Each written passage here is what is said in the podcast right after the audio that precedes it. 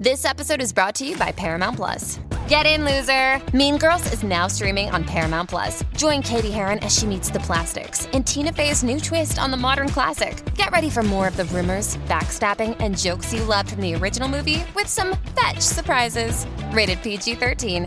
Wear pink and head to ParamountPlus.com to try it free.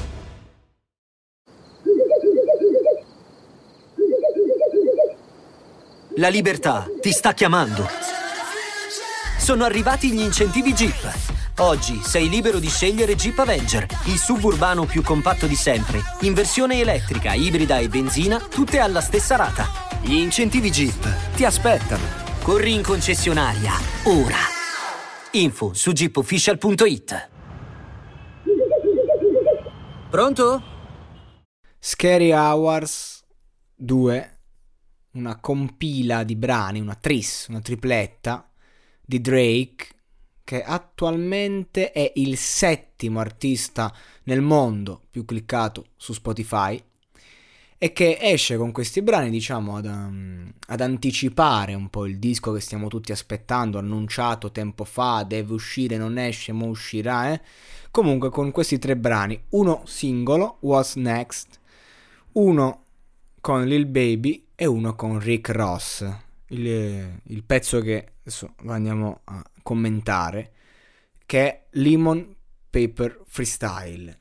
Quindi, insomma, è un freestyle, quindi di conseguenza la tematica è molto esercizio di stile, diciamo. E la base sono quella tipologia di base che a me piace di più quando si parla di freestyle, cioè il campione che echeggia e lui Drake ne ha, ne ha fatti parecchi così, eh, di, di, singoli, ne ha fatti tantissimi. E diciamo che ormai l'esercizio di stile lui lo monta sempre su questa tipologia di arrangiamento. E l'ospite è un nome d'eccezione, Rick Ross, che insomma non è, non è nato ieri affatto. E tra l'altro io ho saputo, eh, neanche qualche mese fa, non ho mai parlato, non ho avuto occasione di dirlo, che Rick Ross era una guardia carceraria. Quindi lui, ok, okay ti rappa col flow, la pesantezza e la tematica di uno spacciatore di crack. Però fatti concreti è una guardia carceraria. Questo gli toglie forse, diciamo, una credibilità? Secondo me no, anzi affatto. Cioè ragazzi, eh, vivere la, la, la realtà della detenzione in quelle vesti vuol dire comunque viverla, vuol dire comunque avere a che fare con certi personaggi tutti i giorni. Poi in America la situazione è bella peso. Io credo che non sia, ecco, ovviamente non te lo aspetti da uno che ha costruito, diciamo, un personaggio completamente differente. È business. È il prodotto. Però fatti concreti, quando tu costruisci un personaggio e lo fai così bene, vuol dire che comunque un po' lo sei, un po' lo vivi l'attitudine la conosci e quindi mh, mm, puoi essere stimato per quello.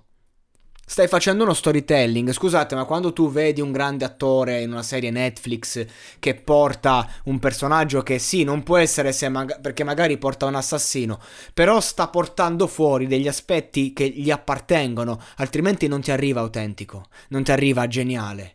E quindi di conseguenza che cos'è? Un assassino anche lui? Un, asso- un, assassino mancato? No, semplicemente che eh, a volte si può lavorare un sentimento, un'emozione, un personaggio, uno storytelling in un modo tanto autentico che comunque ci prende dentro perché parte da noi stessi. Ed è il caso di Rick Ross, che come rapper che gli vuoi dire? Che gli vuoi dire? Niente. Ha semplicemente trovato la chiave e l'ha portata avanti.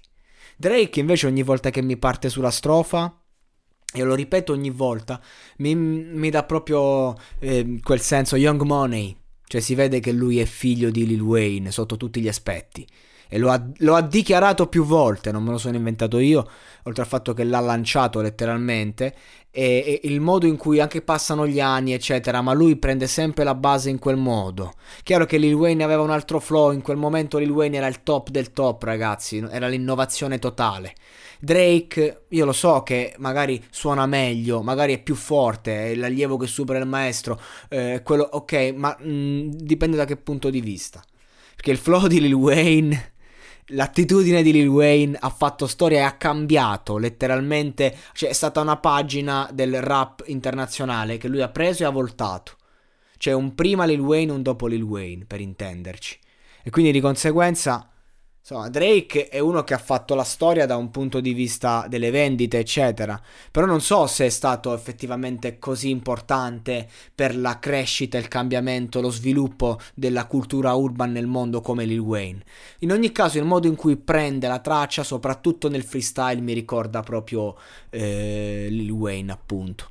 In ogni caso la traccia è una bomba, è un piacere ascoltarla, non c'è molto da dire perché è un esercizio di stile, sono quelle canzoni che devi pompare in cassa, in cuffia e che ti danno, diciamo, ti danno, ti danno tanto, quindi di conseguenza io consiglio l'ascolto e soprattutto mh, mm, consiglio eh, un um, ispirarsi da parte eh, di tanti rapper italiani da un punto di vista stilistico, ecco, mm, soprattutto perché questi artisti riescono appunto a fare il personaggio, a interpretare il flow, a portare una certa attitudine, vero, però lo fanno con autenticità, che è quello che spesso manca in Italia.